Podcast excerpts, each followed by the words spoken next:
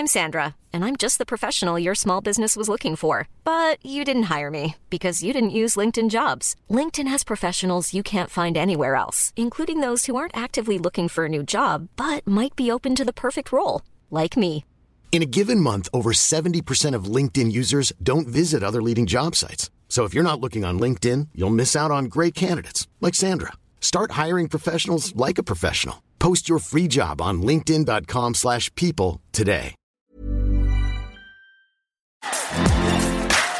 Bonjour à toutes et à tous, c'est Barth et je suis ravi de vous accueillir pour ce nouvel épisode du podcast Extraterrien, le podcast qui interviewe des sportifs hors du commun. Le but de ce podcast est de vous partager leurs secrets, leur vie et d'en apprendre beaucoup plus sur eux afin d'en tirer un maximum de conseils.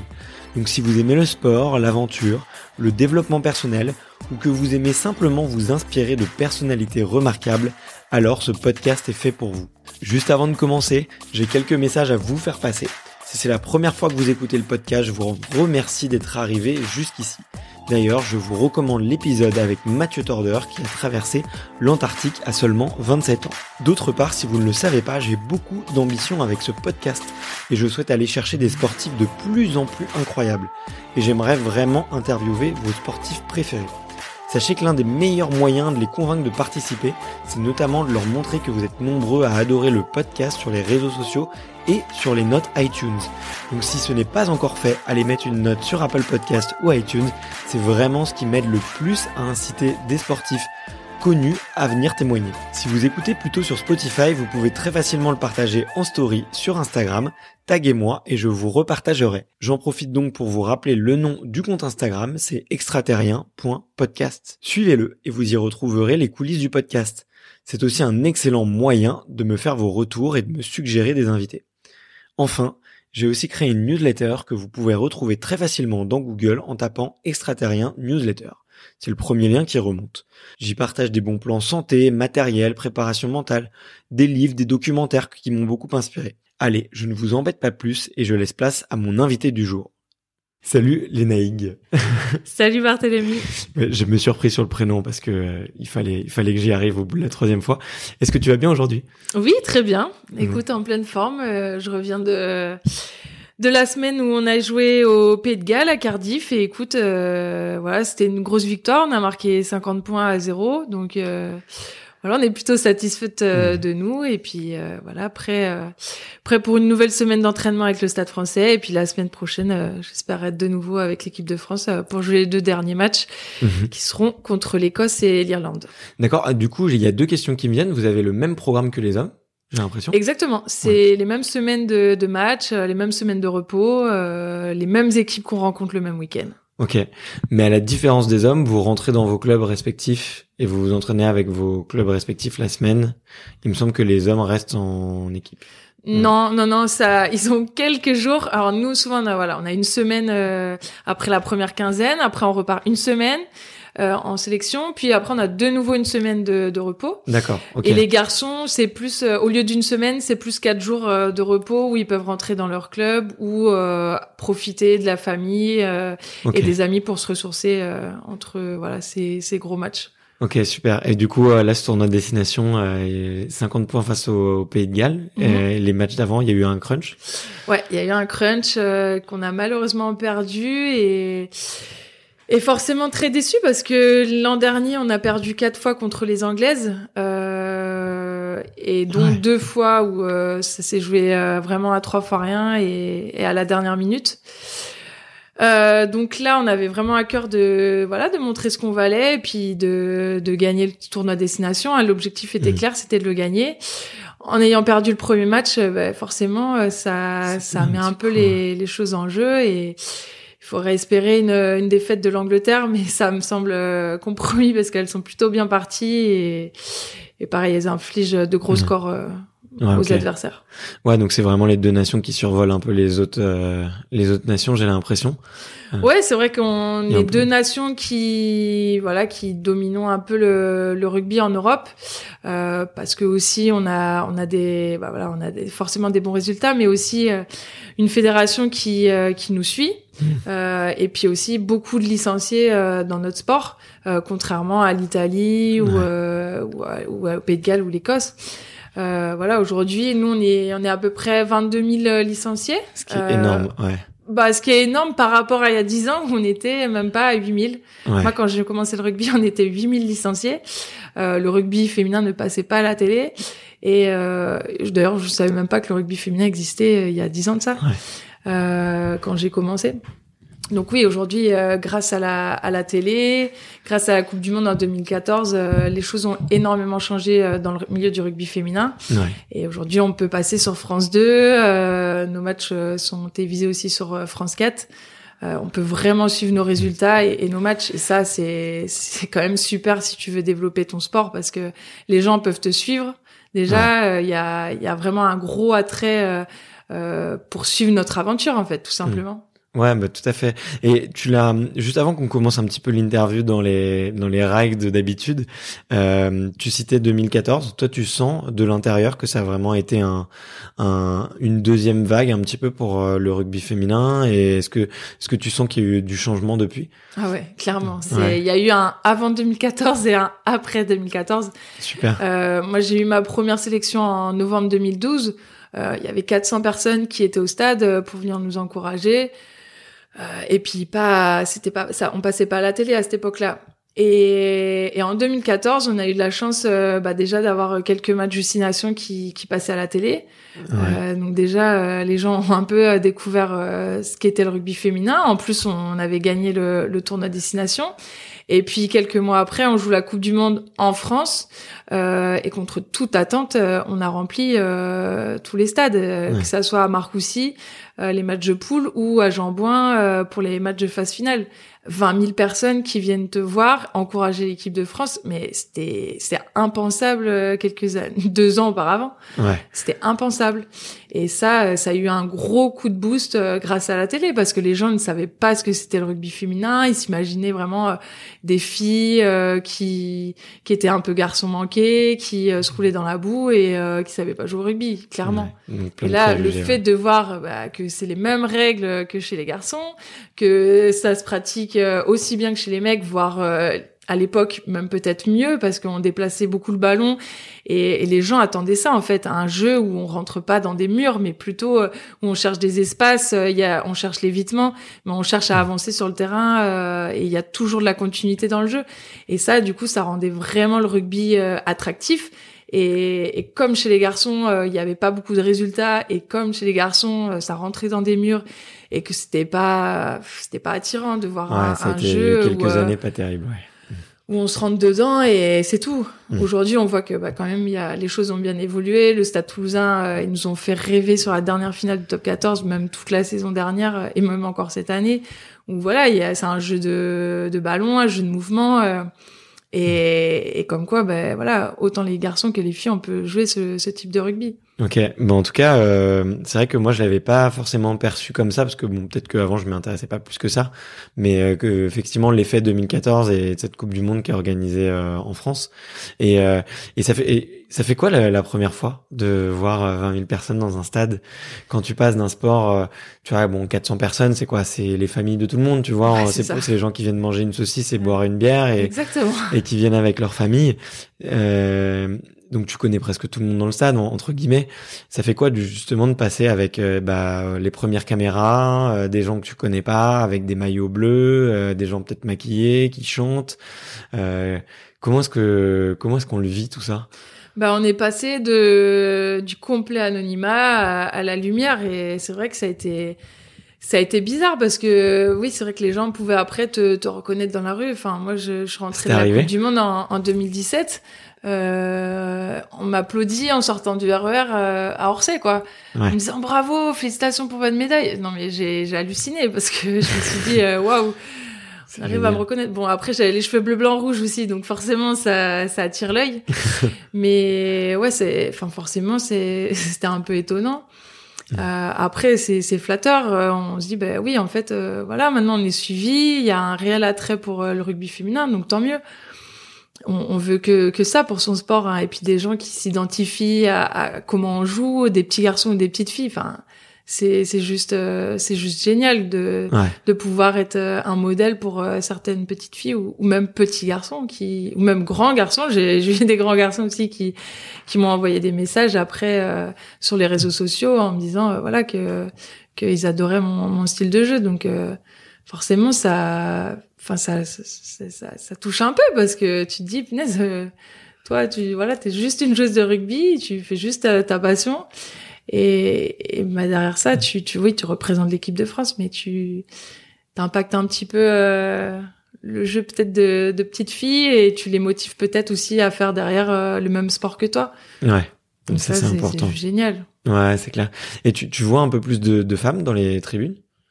Oui, clairement il y a beaucoup d'intérêt pour les femmes. Je pense que derrière notre rôle de joueuse, on a un petit peu un rôle de guerrière ou peut-être un rôle aussi de représentation des femmes dans leur ensemble en fait.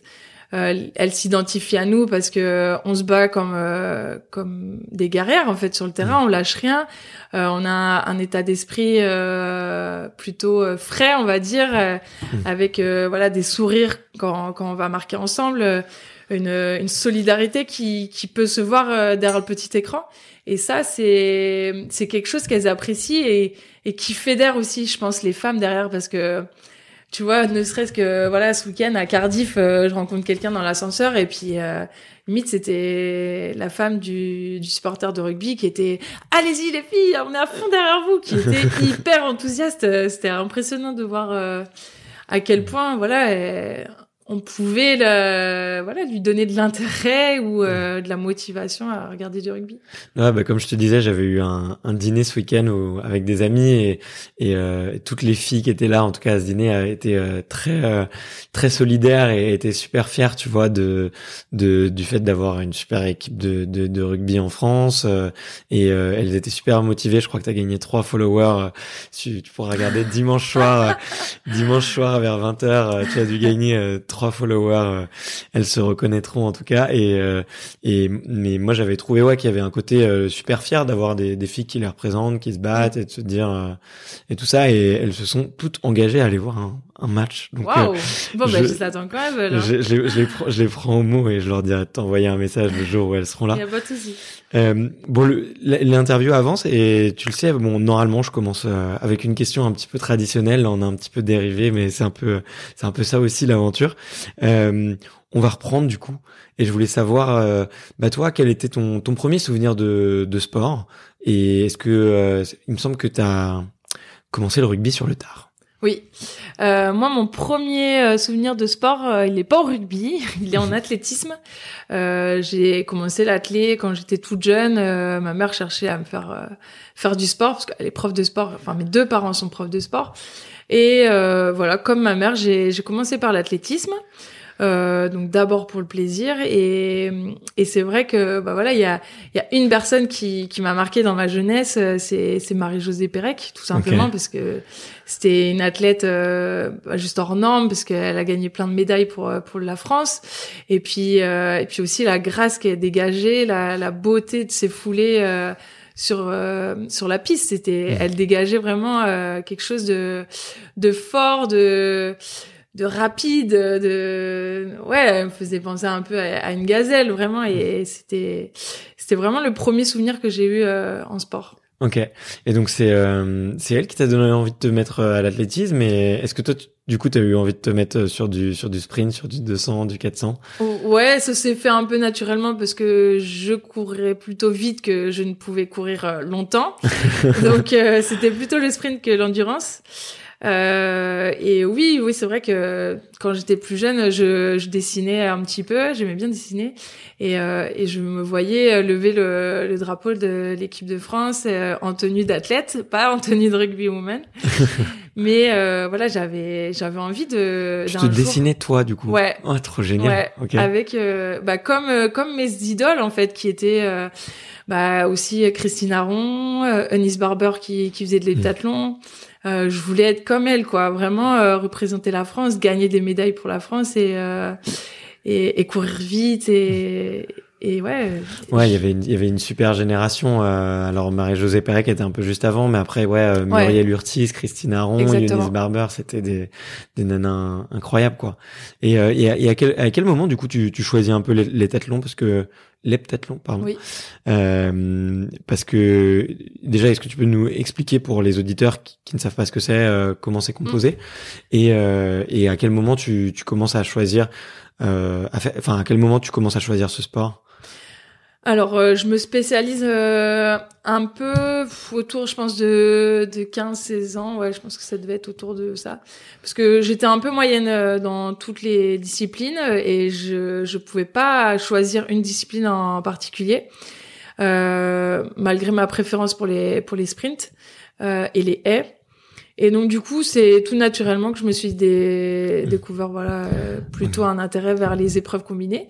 Alors, elle dit plutôt moyenne, mais je suis sûre que ses performances à 15 ans et à 16 ans sont meilleures que moi, au top de ma forme. Donc... Ouais, après, il y avait des athlètes assez extraordinaires et qui, pouvaient marquer énormément de points dans des épreuves. Moi, c'est vrai que c'était un peu dans toutes les épreuves où j'arrivais à m'en ressortir.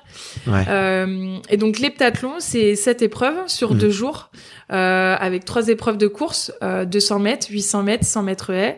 Ensuite, il y avait du saut en longueur et du saut en hauteur, et du lancer de poids et du lancer de javelot. T'as parlé au passé parce qu'il y a un changement ou... Non, il y a toujours cette épreuve, ça existe toujours l'heptathlon. Et chez les garçons, c'est le décathlon. Ouais. Et voilà, donc c'était un sport où il fallait vraiment donner de sa personne, qui était très exigeant, qui demandait de l'entraînement aussi. Parce que forcément, fallait être bon dans toutes ces épreuves et donc fallait travailler toutes ces épreuves.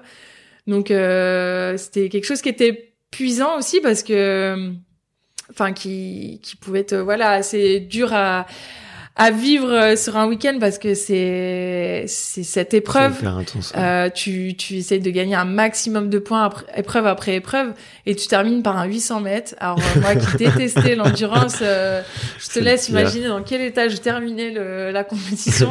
J'essayais de calculer les points pour être sur le podium, pour avoir telle ou telle place.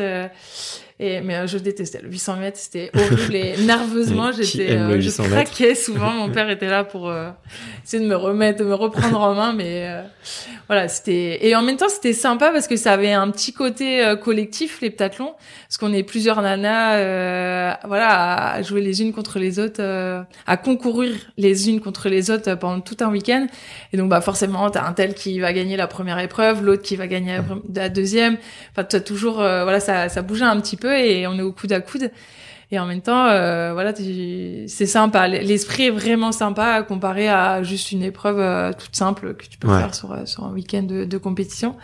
Donc là, c'était vraiment quelque chose déjà que j'appréciais, le côté collectif de l'heptathlon. C'est un truc que je trouve dans les sports qui cumulent plusieurs sports. Tu me diras toi ce que t'en penses. Et je l'ai vu, je l'ai vu dans le triathlon, je l'ai vu dans le décathlon, et t'as l'air de dire un peu qu'il y a la même chose dans l'heptathlon. Et je le revois maintenant dans le CrossFit.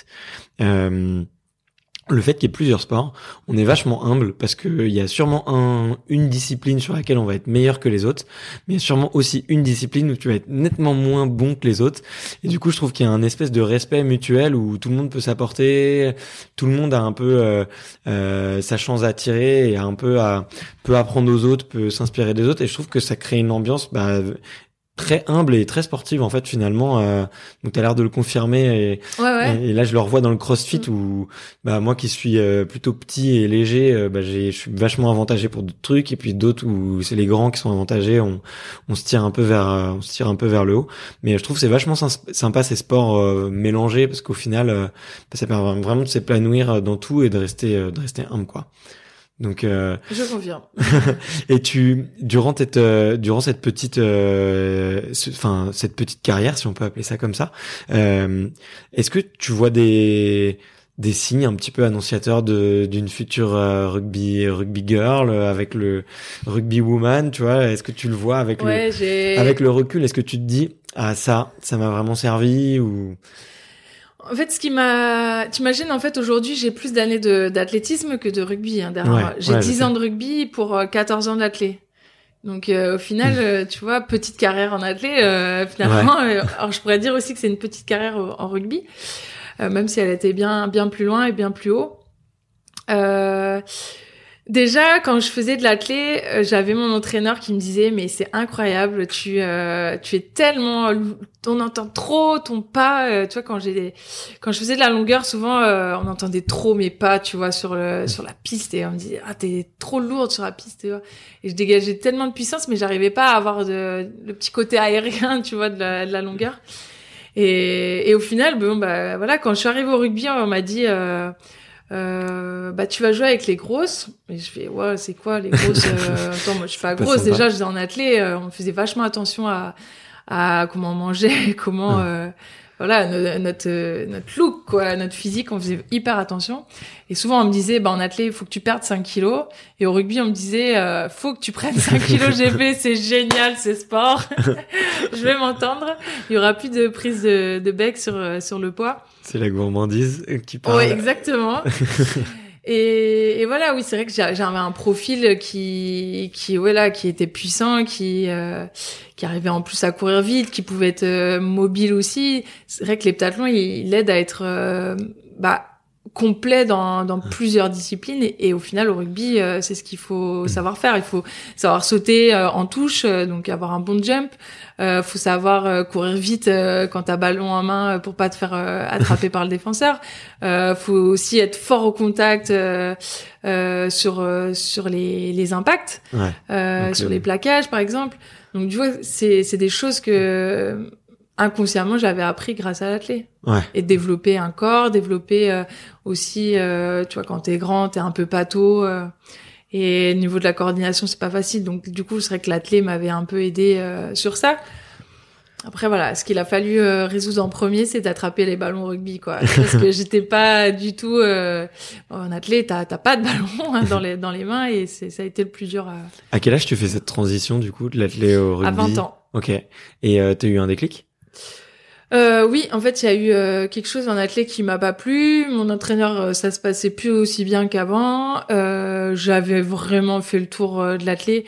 Et je me dis, voilà, j'ai envie de vivre un sport collectif. Puis quand t'as fait toujours le même sport toute ta jeunesse, t'as envie de découvrir autre chose. J'avais envie de voir autre chose et puis faire un sport co. Tu vois, je me suis dit, je suis grande, je peux faire du basket, du hand. Et puis finalement je vois qu'il y a du rugby féminin à la fac de sport de Rennes. Je me dis bah tiens, pourquoi pas faire du rugby, mon père étant coach de rugby, je me dis pourquoi pas essayer. Et c'est comme ça que j'ai débuté le rugby, donc vraiment par hasard.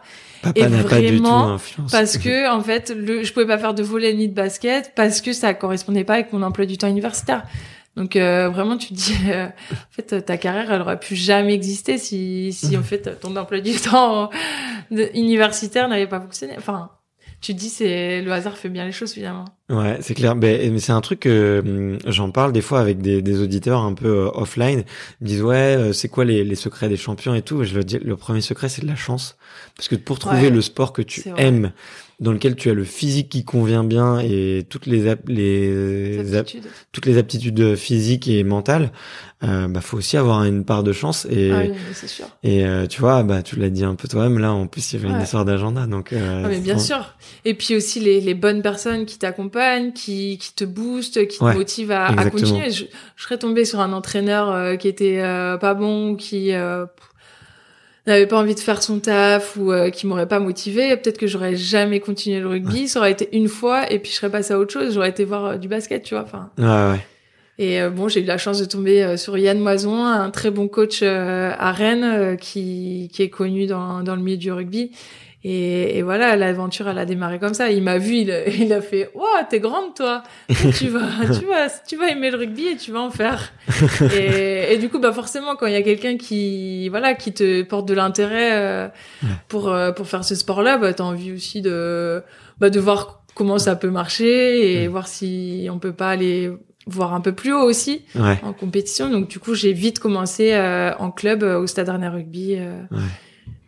Donc, t'as vite commencé à être titulaire, j'imagine, parce que... Alors, c'est pas passé tout de suite, hein. Il fallait quand même que je commence à apprendre à attraper des ballons.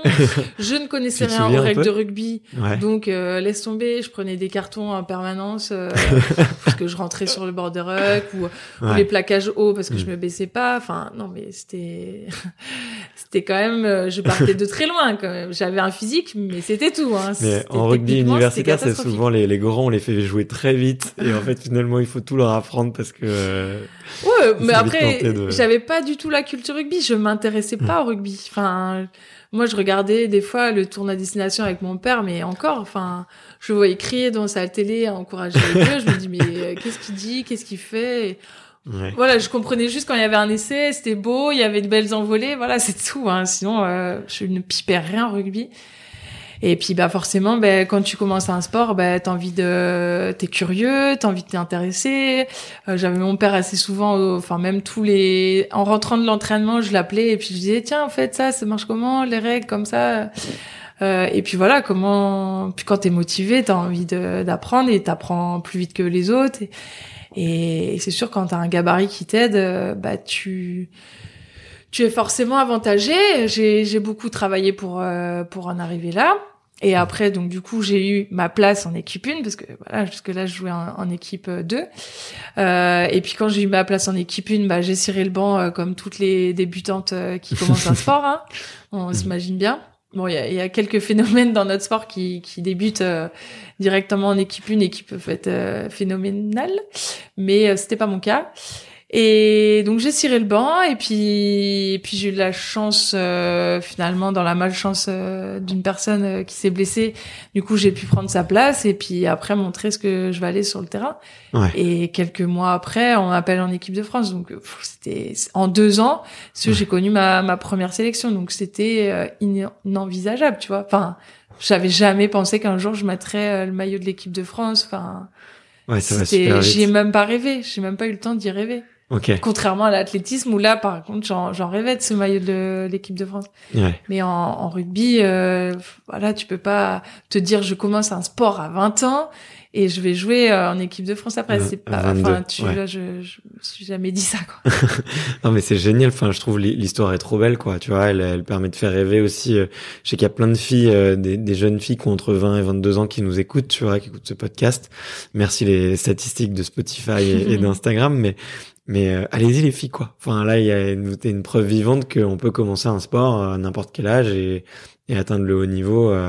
Et c'est quand même un avantage parce que je pense que chez les mecs, ça doit pas être si évident, quoi. Mais... Ouais, je pense que sans vouloir casser l'ambiance et casser le moral de certaines filles qui commencent sur le tard, mais c'est vrai que j'ai eu la chance d'arriver dans une période où le rugby féminin n'était pas du tout développé, et ni médiatisé, ni connu. Et les filles commençaient sur le tard à la fac, au lycée. Enfin, c'était extrêmement tard pour commencer le rugby, pour commencer un sport et envisager une carte de haut niveau. Alors qu'aujourd'hui, quand même, on voit, des petites filles qui commencent à 6 ans en école de rugby, qui commencent avec les garçons, après qui enchaînent dans les pôles espoirs, après qui peuvent être appelés au pôle France, à Marcoussis. Enfin, tu vois que les filles, elles arrivent aujourd'hui à 18 ans, elles ont déjà un bagage technique énorme. Voilà, moi, je n'ai toujours pas commencé le rugby à 18 ans, mais tu te dis, c'est impressionnant. Mais... Aujourd'hui, je vois des filles, j'ai 30 ans aujourd'hui, je vois des filles qui en ont 18, voire 17 avec qui je joue. J'ai fait, waouh, quoi, il y a un niveau, on a passé un gap énorme. Ouais. Ah ouais. Bah après c'est le rugby aussi. Enfin, je veux dire, si la France n'est pas un pays de rugby et ne met pas le paquet pour que les filles, le rugby universitaire avec le rugby des jeunes chez les filles soit aussi. Puis ils l'ont bien compris aussi à la fédération que voilà, il y avait aujourd'hui. Des très bons résultats en équipe de France, que la seule case sur les 5 dernières années qui augmentait, c'était les licenciés chez les filles. Donc du coup forcément ils ont aussi mis le paquet pour développer le rugby féminin et avoir de plus en plus de jeunes filles qui qui font du rugby, quoi, qui fassent du rugby.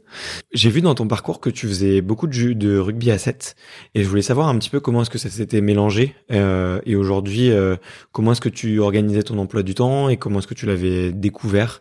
Moi, je suis un vrai fan de rugby à 7, donc si tu peux nous en parler un peu, ça me ferait super plaisir. D'accord. Eh bien, écoute, moi, le rugby à 7, je l'ai découvert grâce au rugby universitaire. Ouais. Lors de ma première année avec le rugby U, du coup, j'avais fait du rugby à 7 en fin de saison. Et mon arrivée en équipe de France à 7, elle se fait un peu, pas par hasard, mais disons que le destin a bien fait les choses. Je me retrouve évincée de l'équipe de France à 15, du 15 de France féminin, pour 2014, pour le tournoi destination. Et donc du coup, entre coach du 15 et du 7, ils se parlent et ils se disent, bon bah Lenaïg Corson... Elle peut jouer un peu à 7, je pense qu'elle court un peu vite, donc du coup tu peux l'essayer. Donc voilà comment je me suis retrouvée sur la liste pour faire un stage à Amsterdam avec l'équipe de France de rugby à 7. Et effectivement, ben j'ai fait mes premiers débuts avec l'équipe de France, donc qui n'ont pas été faciles parce que j'avais l'impression de découvrir un autre sport, vraiment. Ouais. Entre le rugby à 15 qui à l'époque on le pratiquait vraiment, je dirais pas de façon plan-plan, mais disons beaucoup moins rythmé qu'on peut le faire aujourd'hui. Et puis là, le rugby à 7, ça allait dans tous les sens. On jouait un tournoi en plus, donc on jouait plusieurs matchs contre les Pays-Bas, qui à l'époque était une bonne nation rugby à 7. Et clairement, là, je savais pourquoi j'étais fatiguée en fin de journée, quoi, parce que ça allait à 10 000 à l'heure et c'était très usant. J'avais pas du tout, enfin j'avais la vitesse qui allait bien pour faire 2-3 actions, 2-3 courses en sprint, mais alors pour continuer et enchaîner ce type d'effort, non, j'avais pas cette endurance là. Donc du coup c'était solide, mais en même temps je regrettais pas parce que j'avais vraiment l'impression de finir fatiguée et d'avoir tout donné sur le terrain. Là, le dépassement de soi, on savait très bien ce que ça voulait dire, quoi. Ouais. Et finalement, j'y ai pris du plaisir dans un rugby qui était pour moi carrément un autre sport que rugby à 7, rugby à 15, pour moi ça n'avait rien à voir. Et puis voilà, j'ai fait mes armes avec l'équipe de France à 7, j'avais enchaîné 2-3 stages et puis après j'ai dû stopper parce que entre-temps je validais aussi un diplôme et que j'avais absolument envie de valider et qui pour moi était prioritaire même devant l'équipe de France. Ouais. Parce qu'à l'époque, on était, juste des simples amateurs, et voilà, je savais que il fallait absolument derrière avoir un diplôme et derrière, forcément un métier, parce que penser vivre du rugby un jour, jamais j'aurais imaginé ça. Même si maintenant j'ai la chance depuis 6 ans de vivre du rugby, mais à l'époque c'était impensable. Donc j'avais vraiment fait le choix d'arrêter de mettre entre parenthèses du moins mes stages avec l'équipe de France à 7 et privilégier mes études.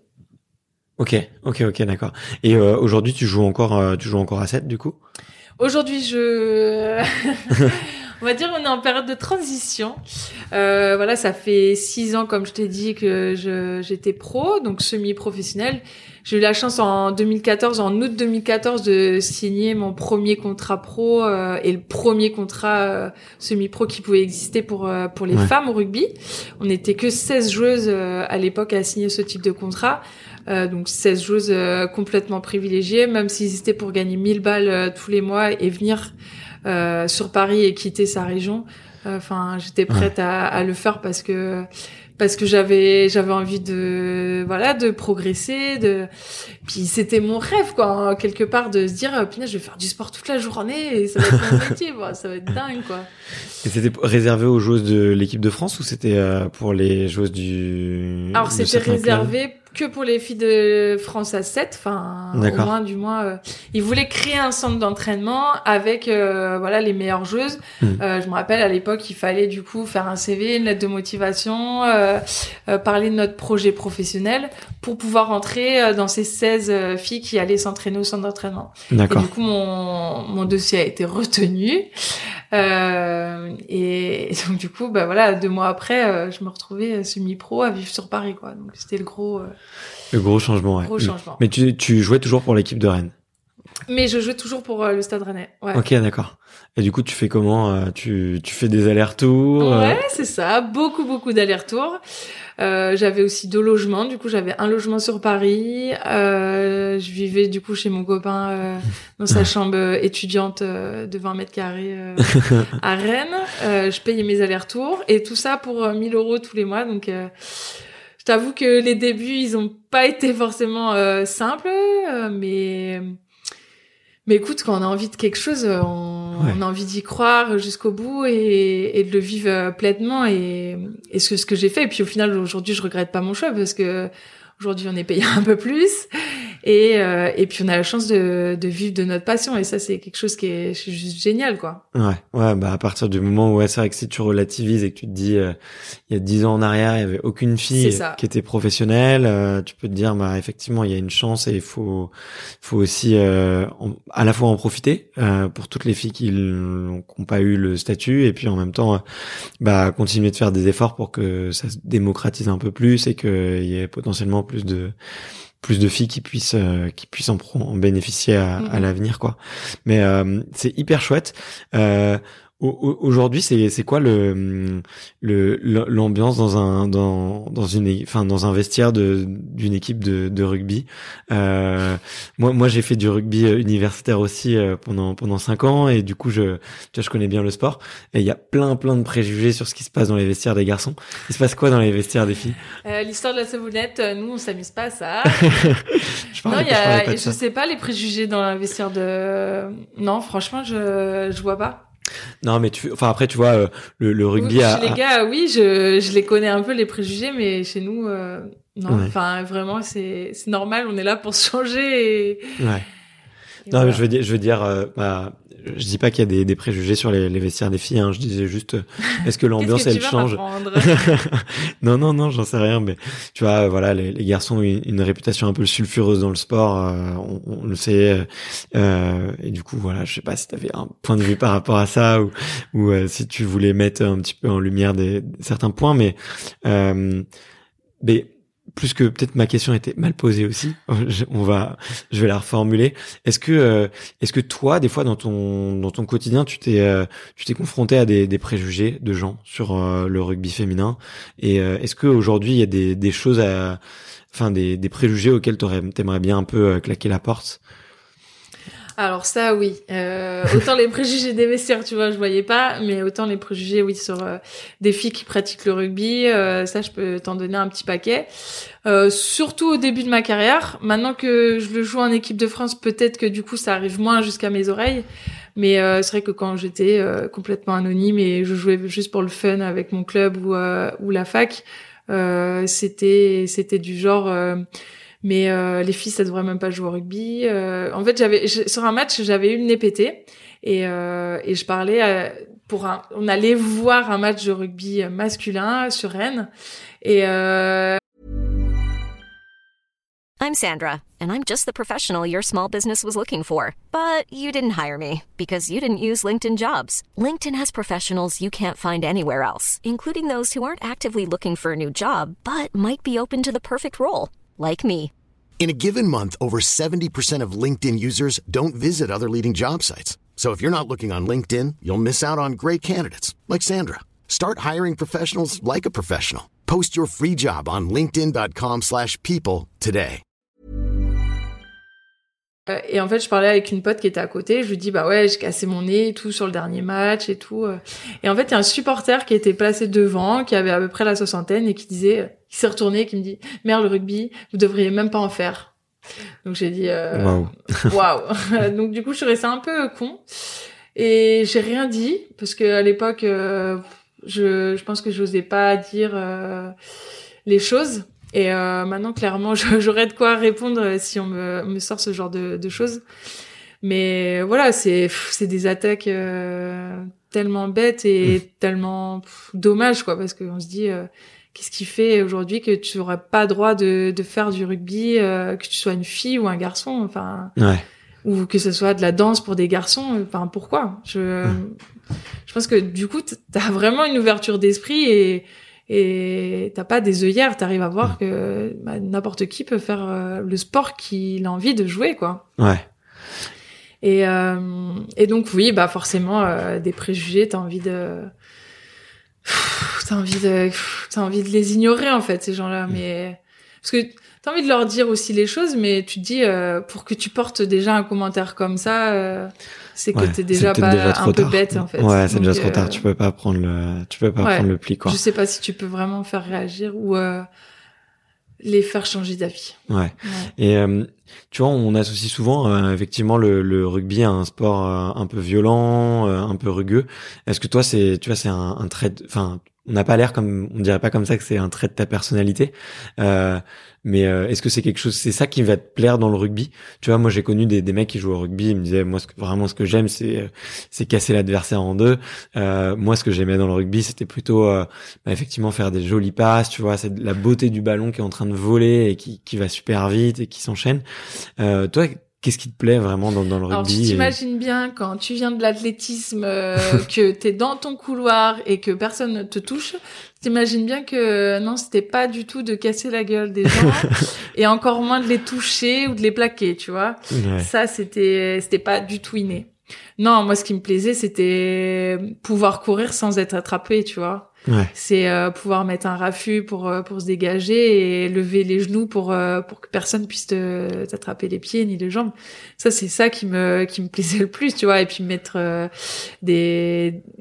coup de gaz ou un appui pour mettre dans le vent ton adversaire. Ça me plaît. Okay. Et ça me plaît toujours, même si des fois j'aimerais que ça arrive plus souvent, mais je joue à un poste où c'est beaucoup moins facile de le faire. Ouais, bah ouais, c'est sûr. T'es seconde ligne toujours? C'est ça. Ouais. Et je vois que tu t'entraînes aussi beaucoup physiquement. Tu partages un peu tes entraînements et tout sur Instagram. Et d'ailleurs, je recommande les auditeurs d'aller suivre ton compte. Je crois que c'est Lenaïg Corson. Ouais, je crois que sur Insta, c'est lena.corson. Lena.corson. Lenaïg, c'est beaucoup trop compliqué pour certaines personnes qui sont pas bretonnes. J'ai remordu. Mais en tout cas, tu partages beaucoup d'entraînements. Et comment t'organises ta semaine aujourd'hui? Tu fais combien de séances à peu près toutes les semaines? Et qu'est-ce que tu vas travailler un petit peu plus dans le spécifique? Ouais, alors ça me fait penser que je suis passée d'un sujet à un autre, mais je te disais que du coup j'étais en période de transition. Ouais. Jusque là, je préparais les Jeux Olympiques de Tokyo, ouais. Donc qui ont lieu dans quelques mois. Et il y a à peu près un mois de ça, j'ai décidé d'arrêter ma carrière internationale à 7, car j'étais très fatiguée, nerveusement, physiquement, et que le rugby à 7 est un sport qui est très exigeant, qui demande d'être très constant dans sa performance, d'être très exigeant dans son entraînement et d'être tout le temps à 200% à l'entraînement. Et je voyais que je perdais un peu cette énergie et que j'avais du mal à retrouver un petit peu le plaisir de jouer. Donc là, il y avait grosse sonnette d'alarme, et ça a été une réflexion que j'ai eue pendant plusieurs mois. Est-ce que je continue ou est-ce que j'arrête le rugby à 7? J'avais tellement envie de faire les Jeux que ça en devenait mais vraiment entêtant et une obsession. Et en final, je pensais plus qu'à ça, plus qu'à soigner mon corps ou à m'écouter des fois quand j'étais trop fatiguée. Et je me suis dit non, arrête là, t'es en train de te détruire, parce que j'ai enchaîné 12 blessures 8 blessures, ça suffira comme ça sur les 12 derniers mois, avec plein d'infections, de grippe, de rhume. Donc je me dis là, mon corps il arrive à HS, il arrive fatigué, et qu'est-ce que je fais, quoi? Est-ce que j'arrête même complètement le rugby? Ça s'est posé aussi cette question-là. Est-ce que j'arrêterai pas le rugby à 7 et je me reconcentrerai pas plus sur le rugby à 15, parce qu'il y a une Coupe du Monde en 2021. Et finalement, c'est cette option que j'ai prise.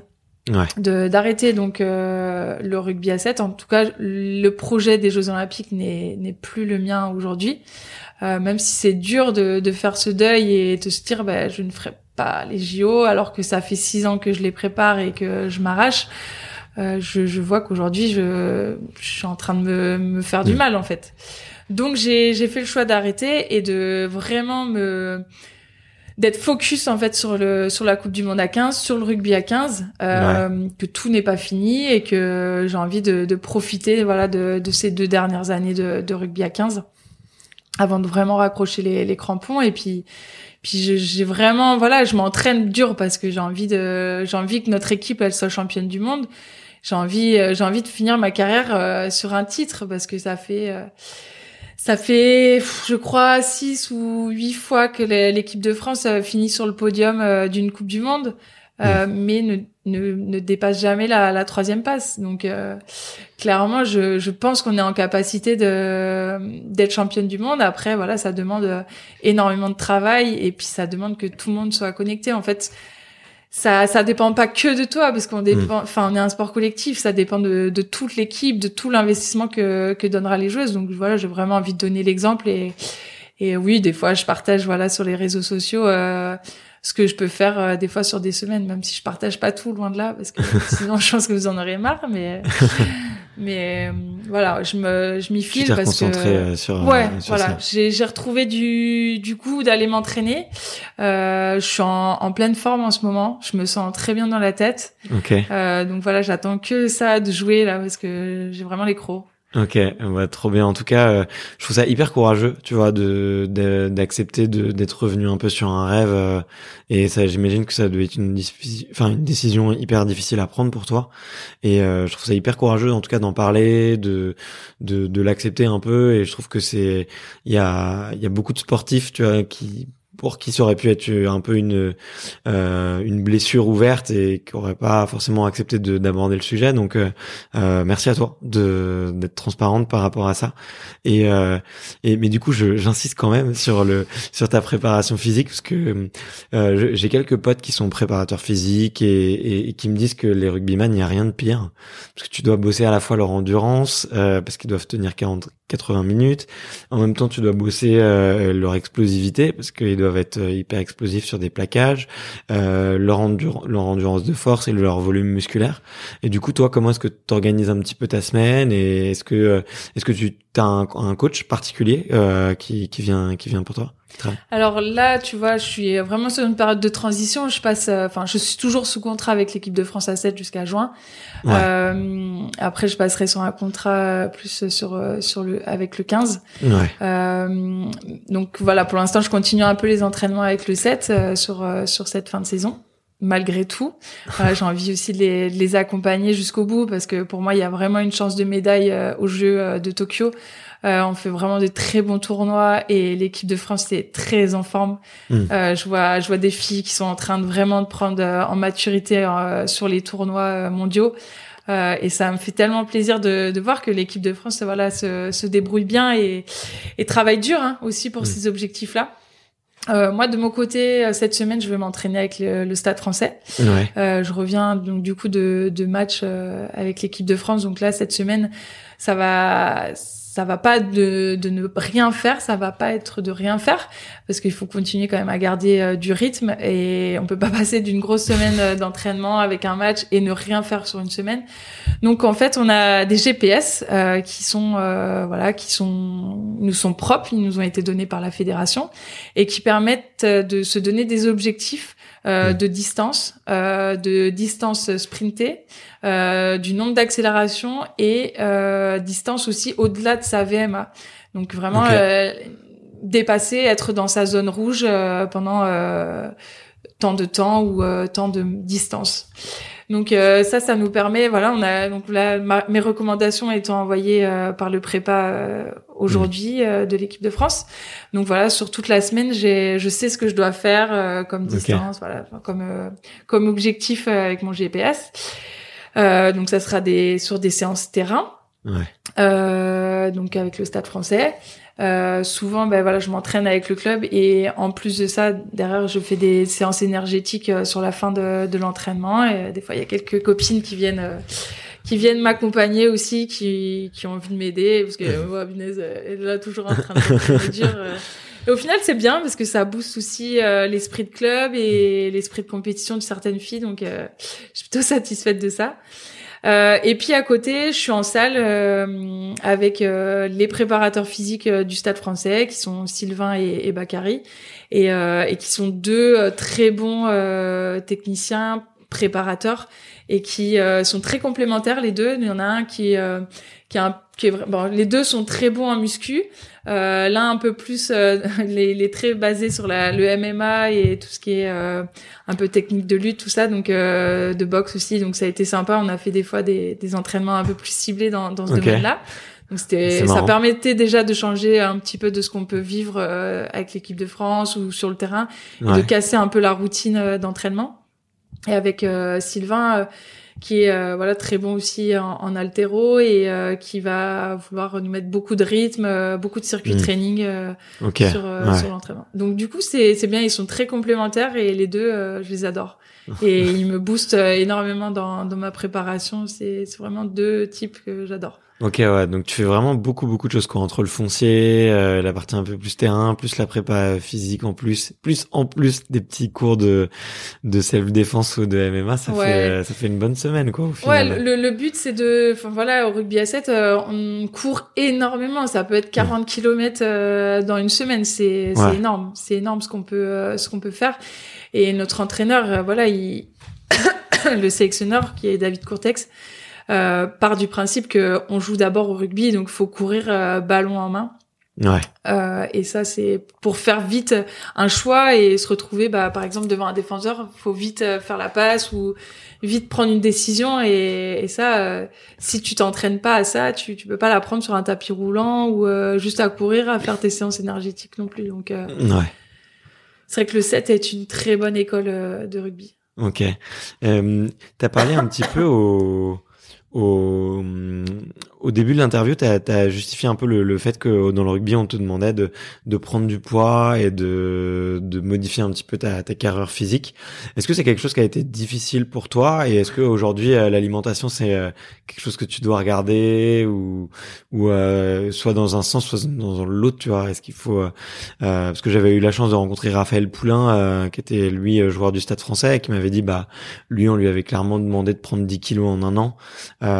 Est-ce que toi c'est une contrainte aussi qu'on t'a demandé, et non, pas du comment tout. Est-ce que tu l'as vécu? Pas du tout. Non. Je pense que à l'inverse des garçons, où vraiment on est rentré dans un rugby brutal, où il fallait rentrer dans des murs, où c'était vraiment un concours de celui qui ira le péter le plus fort. Nous c'est clairement pas ça. Enfin, aujourd'hui, même, je dirais, c'est plutôt l'inverse. On te demandera peut-être à certains postes de perdre du poids pour être plus mobile sur le terrain. D'accord. Aujourd'hui, c'est pour notre les projet ailes, de jeu. On a un projet qui veut, qui demande de l'énergie, qui demande d'être hyper actif sur le terrain, de pouvoir enchaîner des tâches, de pouvoir courir vite, longtemps. On te demandera pas de prendre 10 kilos de masse. Ça, jamais. Chez les filles, c'est hors de question. Okay. Même si, on doit faire de la muscu, on doit protéger notre corps et retrouver un certain équilibre. Moi, en ce moment, je suis en train de faire un gros travail sur mon dos parce que j'ai depuis 5-6 ans des lombalgies chroniques avec un tassement intervertèbre, discopathie, qu'on appelle discopathie. Donc ça fait 5 ans que je vis avec et que je dois absolument continuer à être performante malgré ces soucis de dos, donc c'est pas évident. Mais du coup, avec mes prépas au Stade français, j'essaye de faire de l'haltéro qui va dans ce sens-là, donc pas forcément le vu du très lourd, mais avoir de bonnes postures, penser à bien gainer son corps, rentrer son ventre, penser à la respiration, les épaules, enfin c'est les genoux aussi, enfin ça demande de l'énergie mentale pour penser à tout ça, mais en même temps, je vois que ça a plutôt des bons effets là en ce moment parce que j'ai beaucoup moins mal au dos et voilà, je me tourne aussi vers la médecine un peu douce pour aussi régler ces petits soucis de tu vois, j'ai un shot là de plantes là à côté de moi. OK, vas-y, et, c'est quoi, il y a quoi dedans dans... Alors tu as de la prêle des champs, tu as du cassis et tu as de l'ortie piquante. D'accord. OK. Et du coup voilà, c'est anti-inflammatoire, c'est ouais, voilà, c'est des plantes anti-stress, anti-fatigue, anti-inflammatoire qui aident aussi à assouplir un peu les muscles, à aider à aller mieux aussi au niveau de la flore intestinale. Okay. Donc voilà, c'est un, on va dire, un condensé de plantes qui aide à voilà, à régénérer un peu le corps et les défenses immunitaires, les rebooster, ouais. OK, trop cool. T'as d'autres petits secrets, d'autres petits tips que tu peux nous partager ou... Ouais, en ce moment, tu vois, enfin les derniers mois ont été très compliqués et du coup, je n'avais pas de solution. Je comprenais pas pourquoi j'étais tout le temps malade, tout le temps des déchirures musculaires. Enfin, j'ai enchaîné, j'ai eu 3 blessures aux ischios, une déchirure au mollet, une déchirure au quadri. Enfin, tu te dis, c'est bon, ouais, quoi. Il y a quelque chose qui va pas. Passe, quoi. Ouais. Et puis bon, mes médecins en équipe de France ne trouvaient pas forcément ou se posaient pas forcément la question de pourquoi ça allait pas, et du coup je me suis tournée un peu plus vers les médecines douces et notamment une herboristerie, l'herboristerie du Palais Royal à Paris qui m'a conseillé voilà pas mal de plantes pour essayer de régénérer et de refaire mes voilà, redonner des ressources au corps pour voilà, on maltraite vraiment notre corps, hein, on le pousse à bout, clair, ouais. À l'entraînement, enfin même on est dans des salles d'hypoxie, c'est des salles où on est en haute altitude, ouais. Haute chaleur, mais notre corps, il n'est pas fait pour vivre ce genre de choc comme ça, et forcément si tu lui rajoutes pas un peu des compléments alimentaires, tu l'aides pas à aller mieux, forcément, au bout d'un moment tu fatigues et ouais. Et voilà, ça devient compliqué. Donc là, j'ai ça, j'ai l'eau de Quinton aussi. Okay. C'est du plasma marin que j'ai acheté il y a pas longtemps aussi pour reminéraliser le corps. Qu'est-ce que j'ai d'autre ? Ouais, j'ai pas mal de gélules aussi en complément alimentaire pour rebooster et redonner de l'énergie. Ouais, okay. Je suis à fond en ce moment dans ça et. Et j'avoue que là, depuis un mois et demi, ça va un peu mieux. Bon, bah cool. Bah, c'est tout le mal qu'on te souhaite, en tout cas, de vraiment être sur pied et de pouvoir être à 100% de tes capacités le plus vite possible. Sachant qu'en plus, c'est un sport ultra exigeant et vous avez un rythme d'enfer. En plus, tu vois, là, je le vois avec... que ce soit les hommes et les femmes, le nombre de matchs que vous avez à l'année, plus les avec l'équipe nationale, ça fait vraiment beaucoup. Donc merci de nous partager tes petits. Ouais. Et je vois une naturopathe aussi, je l'ai pas mentionné, mais c'est vrai. Depuis très peu, je vois une naturopathe qui m'aide à un peu aussi trouver l'équilibre dans ma nutrition, dans comment je m'alimente aussi. Peut-être qu'il y a des produits qui ne sont pas forcément très bons dans mon alimentation et qui ne m'aident pas, donc voilà, c'est sympa aussi de voir tous ces petits détails qui font que t'es bien aujourd'hui sur un terrain et même dans ta vie, tout simplement. Ouais, OK. L'interview arrive un petit peu à sa fin. Juste avant de terminer, j'ai une dizaine de questions. Alors j'aime bien il y a des auditeurs qui les posent un peu type question Canal+, mais tu vas voir, il y a rien de sorcier. Est-ce que ça te dit de jouer le jeu ? Allez, vas-y. Allez. C'est quoi une bonne journée pour toi ? Une bonne journée pour moi. Alors, je suis quelqu'un qui est très organisé, qui note tout sur mon téléphone. Avant, j'avais un calepin pour tout noter. Maintenant, c'est vrai que le téléphone est tout le temps avec moi. Et je note tout ce que je dois faire. Donc, ça peut être très bien des trucs administratifs, des trucs à acheter, des personnes à contacter. Et c'est vrai que quand je coche, tu vois... un maximum de cases, je suis super contente quand même. Et ça peut être par contre frustrant quand j'y arrive pas.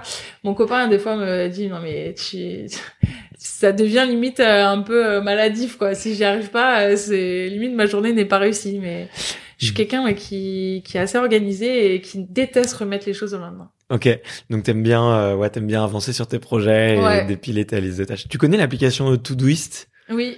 Moi j'utilise ça, tu vois, pour mes petits points, je suis un peu pareil, j'adore ça aussi. Trop marrant. C'est quoi ton meilleur souvenir de sport ? La victoire contre les Black Ferns. Voilà, tu peux nous mettre un peu le contexte et rapidement l'histoire. Écoute, on joue à Grenoble, stade des Alpes, 17 000 personnes, stade comble, malgré la grève des Gilets jaunes à l'époque en 2018, enfin d'ailleurs qui est toujours d'actualité.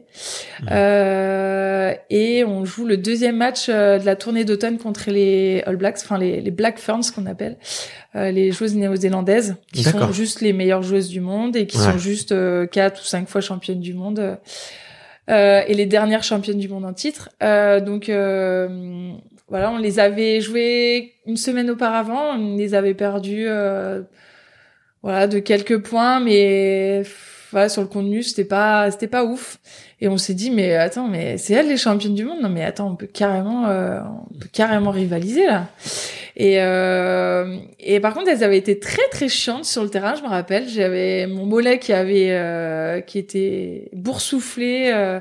On m'avait dans un ruck la deuxième ligne adverse, c'était bien essuyé les pieds sur mon mollet. Et je me suis promis, voilà, que sur ce match-là, j'allais tout donner et que surtout, j'allais pas faire de cadeaux, quoi. Et que s'il fallait être aussi conne qu'elle, je serais aussi conne qu'elle sur un terrain. Et au final, on gagne le match de 3 points, je crois, mais c'était un match de dingue. Il y a eu plusieurs essais et c'était juste génial de pouvoir battre les championnes du monde en titre chez toi. C'était un super souvenir et surtout qu'on les avait jamais battus, quoi. Donc ça a été vraiment un exploit qui est passé aussi à la télé. Les médias ont bien suivi, donc ça c'est cool aussi de voir que derrière ils suivent un peu les performances de notre équipe de France. Bah ouais, surtout qu'en plus si les mecs, ça faisait un petit moment qu'ils les ont pas battus, je pense, donc ça fait du bien. Bravo en tout cas, c'est super chouette. À l'inverse, est-ce qu'il y a un souvenir qui te laisse un souvenir un peu noir et qui te laisse des cauchemars un peu encore? Clairement, c'est la demi-finale contre l'Angleterre, Coupe du Monde 2017. On y allait pour être championne du monde. Et clairement, on prend le match... c'est très mauvais en termes de match. Et un temps catastrophique. On essaye de se faire des passes sous la pelote. Enfin, c'est clairement pas le style de jeu qu'on aurait dû faire. On le perd et on reste hyper frustré et on se demandait même, moi en tout cas c'était la sensation que j'avais, j'avais du mal après, ok, on avait perdu la demi-finale, mais je voulais même, pour moi la Coupe du Monde elle s'était arrêtée là, quoi. Et du coup ça a été très dur se remobiliser pour se dire bon, dans 3 jours, 4 jours, il y a le match pour la médaille de bronze, donc il va falloir retourner au charbon et voilà, tu seras pas championne du monde cette année, mais t'as une médaille à prendre et remets-toi-y, quoi. Mais c'était vraiment devenu je suis restée peut-être un peu trop longtemps, 1 ou 2 jours, vraiment fixée sur cette défaite. J'ai eu du mal à l'avaler, quoi. C'était, et même encore après, en revenant de la Coupe du Monde, je me dis punaise, on est pas passé loin, mais en même temps on a appris le match du mauvais côté, du mauvais bout, quoi. Donc, on retient cette demi-finale. Est-ce qu'il y a eu des moments décisifs dans ta carrière qui t'ont permis d'ouvrir des portes ou de sauter des paliers? D'être pro, d'être semi-pro en 2014, contre toute attente. 6 mois avant, on me dit tiens, tu feras pas de 15, finalement tu feras du 7. Et 6 mois après, on te dit tiens, en fait, on veut bien t'avoir comme semi-pro dans notre centre d'entraînement. Mais ça a été juste dingue, quoi. En 6 mois, ta vie bascule complètement. Et après, derrière, ça te permet de bien travailler, de travailler avec les meilleures joueuses de France, avec un super coach, un très bon staff. Donc tu dis, aujourd'hui, ça a fait la personne que je suis aujourd'hui et qui a appris à être déterminée, à travailler dur pour avoir ce qu'elle a, quoi. Il y a des rencontres qui ont chamboulé ta vie? Si je dois en citer une, c'est peut-être mon premier coach de rugby au final, parce que sans lui, peut-être que j'aurais jamais accroché et que peut-être que voilà, j'aurais pas eu la carrière que j'ai aujourd'hui. Ok. Merci Yann. Mais en tout cas, c'est cool que tu lui rendes hommage, parce que tu vois, il y a beaucoup de on rend peu hommage, je trouve, tu vois, à ces coachs qui vont avoir soit des enfants, soit des universitaires, et au final c'est un peu les passionnés, tu vois, qui transmettent la passion et qui mettent autant d'énergie avec des amateurs qui font ça uniquement par plaisir qu'avec des jeunes espoirs ou même des professionnels, tu vois, et je trouve ça très cool que tu rendes hommage. Donc je connais pas Yann, mais en tout cas ça a l'air d'être quelqu'un de bien. Est-ce que tu as une idole sportive? Ou est-ce que plus jeune, tu avais un sportif que tu adorais? Ouais, bah forcément Marie-Josée Pérec, quand j'étais plus jeune. Après, aujourd'hui, il y a vraiment une fille qui donne beaucoup d'impulsion dans le sport féminin, c'est Clarisse Agbeninou, au judo, qui est une lionne et qui a une force incroyable. J'ai eu la chance de la voir là au dernier tournoi de judo à Paris. Elle m'avait trouvé une place pour venir l'encourager. Ah, trop cool, vous connaissez? Un petit peu, ouais. Trop bien. Via les réseaux sociaux, et puis voilà, c'est quelqu'un qui est hyper accessible, qui est très sympa, qui est très ouvert d'esprit, et puis qui domine son sport mais puissance 1000, donc c'est, enfin voilà, je lui dis chapeau, quoi. Et puis quatre fois championne du monde. Impressionnant. Impressionnant comme palmarès. Ouais, en ce moment, et puis là, elle est en grande forme. Là, j'ai vu comment elle avait terminé, elle a gagné la médaille d'or au tournoi à Paris. Elle a pas fait de quartier, quoi. Direct. Ah, clairement, et franchement, je sais pas si j'aimerais être à sa place, tu vois, maintenant, parce qu'elle doit avoir une bonne pression quand même pour Tokyo, parce que tout le monde l'attend, parce que, voilà, et... Ouais, mais c'est quelqu'un qui est intelligente et qui est déjà passé par, plein de choses, et elle est tellement déterminée. Moi, je la vois pas rater. Enfin, bon, après, je vais la laisser tranquille dans son objectif, tout ça, mais je la trouve très dominatrice en ce moment dans son sport. Ouais, elle écrase tout, puis elle survole avec beaucoup de classe, je trouve, et beaucoup de facilité, en fait, tout simplement. Donc c'est sûr que elle va nous réserver des surprises. Une belle médaille au jeu, ce serait bien. Ouais, c'est clair. Est-ce que tu peux nous dire le meilleur conseil qu'on t'ait donné? Est-ce que tu t'en souviens? Le meilleur conseil qu'on m'ait donné. Ça peut être un conseil... Oh la vache. Je t'avais dit, il y en aura peut-être une ou deux qui pourraient être des questions un peu pièges, mais...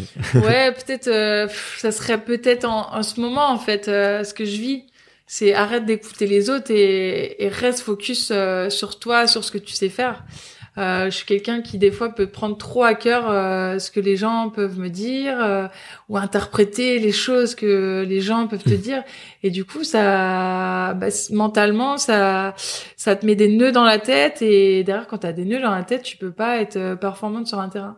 Ouais. Et aujourd'hui, j'arrive à faire vraiment de l'abstraction de tout ça, prendre du recul, voir les choses vraiment différemment et moins me prendre la tête. Franchement, plus ça va et moins je me prends la tête et plus j'ai envie d'être porteur de mon projet, d'être autonome dans mon projet, dans ma performance, vraiment savoir pourquoi je le fais, déterminer, enfin tout ça, ça m'aide à mieux voir les choses.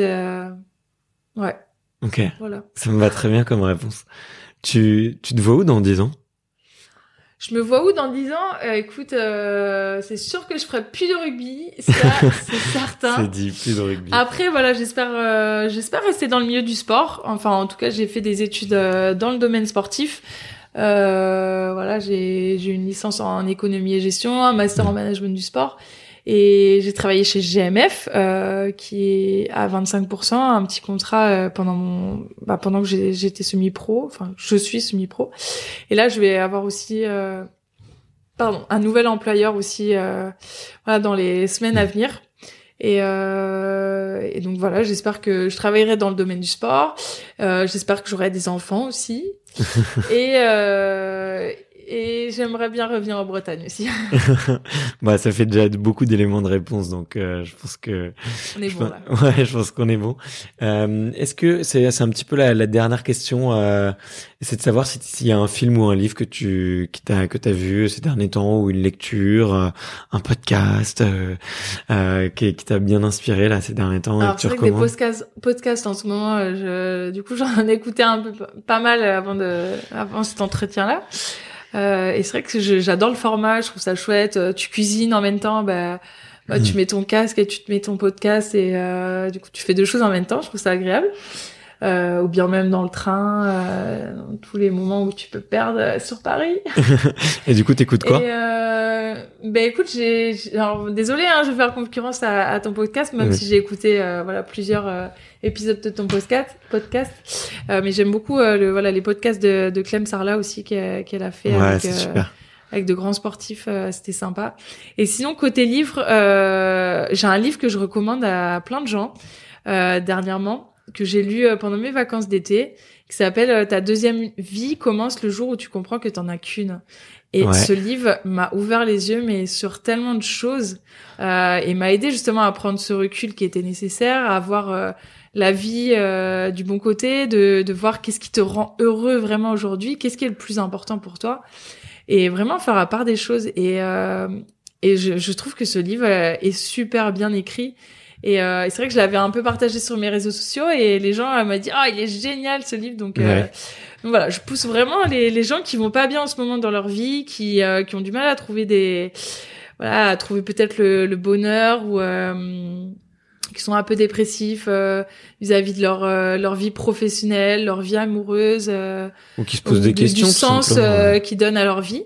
Ben franchement, lisez ce bouquin, il est génial. Ok, génial. En tout cas, merci pour la recommandation. Je l'ai entendu plusieurs fois cité, mais je l'ai pas lu encore. Donc à lire. Allez, bingo. Même si tout va bien en ce moment. Ça fait toujours du bien de lire un bouquin qui rend heureux en fait. T'as raison. La dernière question pour clôturer un peu, c'est de savoir quel est le prochain invité que tu me recommandes d'aller interviewer. Ça peut être quelqu'un que tu connais pas. Quelqu'un qui t'a inspiré ou t'as un petit peu, il peut y en avoir plusieurs aussi. Ouais, il y en avait un, Théo Curin en ce moment qui, après toutes les interviews que je vois de lui, qui est juste un athlète hors norme qui va faire les Jeux paralympiques de Tokyo, qui est un nageur qui n'a plus ses 4 membres et qui est juste incroyable par son énergie, son côté positif, la façon dont il voit son handicap, je trouve ça incroyable. Après peut-être des athlètes aussi, des anciens athlètes, qu'est-ce qu'ils sont devenus, comment ils ont vécu leur après-carrière, donc ça peut être très bien la Jidou Kouré, un athlète que j'aimais bien, ou Christine Arron, enfin des anciennes athlètes que j'ai bien aimé, voir un peu qu'est-ce qu'ils en tirent de leur carrière de sportif de haut niveau. Et comment ils ont fait pour c'est jamais facile, je pense, le jour où t'arrêtes. Je pense que tu le comprends quand tu l'arrêtes vraiment. Et il y en a beaucoup qui parlent d'une deuxième vie finalement qui recommence et en même temps d'une première mort. Ouais. Et du coup peut-être arriver à les comprendre et voir comment ils sont sortis. Et finalement peut-être que ça a été très simple, ils ont très bien préparé leur avenir. En ce moment j'ai participé à un livre qui s'appelle Le Livre Blanc d'Alitisme. Et du coup j'adore lire les témoignages d'anciens sportifs ou de sportifs actuels qui ont mené de front leurs projets sportifs et leurs projets professionnels. Et c'est vrai que c'est intéressant de voir un peu comment ils ont réussi à faire les deux, ou comment ils ont réussi derrière à repartir sur un nouveau projet, comment ils ont réussi à mettre en avant leurs compétences qu'ils ont apprises grâce au sport. Donc ça peut être sympa cette thématique. Ok, ça marche. Écoute, c'est noté. En plus, j'ai eu pas mal de sportifs qui sont en pré-retraite ou en retraite maintenant, et c'est vrai que c'est un sujet un peu tabou. Donc je vais essayer d'aller creuser la chose, parce que c'est vrai que c'est aussi dur à aborder, parce que je pense que tu vois, alors toi, je pense que t'en as vachement conscience, parce que t'as découvert ça, tu vois, t'es passé un peu de, tu l'as dit, 400 personnes à 20 000 en quelques mois, et du coup, tu te rends compte de tout ça, mais il y a peut-être aussi des sportifs qui se rendent pas compte, tu vois, de la chance qu'ils ont, en fait, de remplir des stades, et que pour eux, c'est un petit peu normal. Moi, je me suis rendu compte de ça la première fois que j'ai couru le marathon de Paris, tu vois, tu cours, t'as l'impression d'être une star. Alors je me dis, en plus, c'est déjà, tu cours, t'as du public. Si en plus, à la fin, t'es premier, que t'as la presse, que tous les gens connaissent ton prénom, qui t'encouragent, enfin, tu dois avoir une énergie de dingue. dingue. Et c'est vrai que bah, si tu l'as tous les jours, est-ce que tu t'arrives à t'en rendre compte ? Je sais pas. Mais en tout cas, je vais essayer de trouver des sportifs sympas pour discuter de ça avec eux. Merci pour la recommandation. Mais, merci beaucoup, Lenaïg. Et bah écoute, comment est-ce qu'on te suit ? Où est-ce qu'on dit aux auditeurs d'aller prendre de tes nouvelles ? Eh ben écoute, si vous êtes sur les réseaux sociaux, vous pouvez aller voir sur Insta, sur Facebook, sur Twitter, même LinkedIn. J'essaie de communiquer un peu dessus. Parce que c'est toujours intéressant de promouvoir son sport en fait via les réseaux sociaux et c'est vrai qu'au début bah le rugby féminin il en avait bien besoin parce que on n'était pas couverte médiatiquement donc c'est vrai que les réseaux sociaux ça permet de mieux découvrir son sport et puis enfin le sport auprès du plus grand public et puis en plus il y a des gens qui nous suivent et qui ont l'air intéressés donc c'est sympa donc bah tout simplement Lenaïg Corson. Mon prénom, toujours aussi compliqué à dire. Mais... tu me challenges parce que je l'ai écorché au début, c'est vrai. Mais là, je l'ai bien dit, j'ai bien terminé. Bon, en tout cas, merci beaucoup. Ça m'a fait super plaisir de te rencontrer et d'avoir cet échange avec toi. C'était hyper instructif, c'était hyper riche. En tout cas, en info, je pense que les auditeurs pourront... réfléchir à certains sujets, peut-être à certaines phrases qu'ils ont dit, et puis, pourquoi pas allumer leur télé la prochaine fois qu'ils voient du rugby féminin, ça serait super cool. Et n'hésitez pas à aller suivre Lenaïg sur les réseaux sociaux et à lui envoyer un petit message d'encouragement. Je pense que ça fait toujours plaisir. Merci beaucoup. Merci Barthélémy. Salut, à une prochaine. Kenavo. Merci d'avoir écouté cet épisode jusqu'au bout. Si vous êtes encore là, c'est sûrement que l'épisode vous a plu, donc n'hésitez pas à le faire savoir autour de vous et à vous abonner pour ne louper aucun épisode. J'ai mis tous les liens dans la description, donc n'hésitez pas à y jeter un coup d'œil. Et sinon, moi je vous dis à la semaine prochaine pour une prochaine interview. Ciao.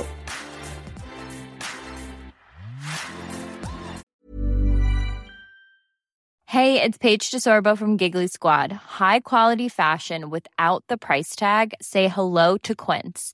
I'm snagging high-end essentials like cozy cashmere sweaters, sleek leather jackets, fine jewelry, and so much more. With Quince being 50 to 80% less than similar brands.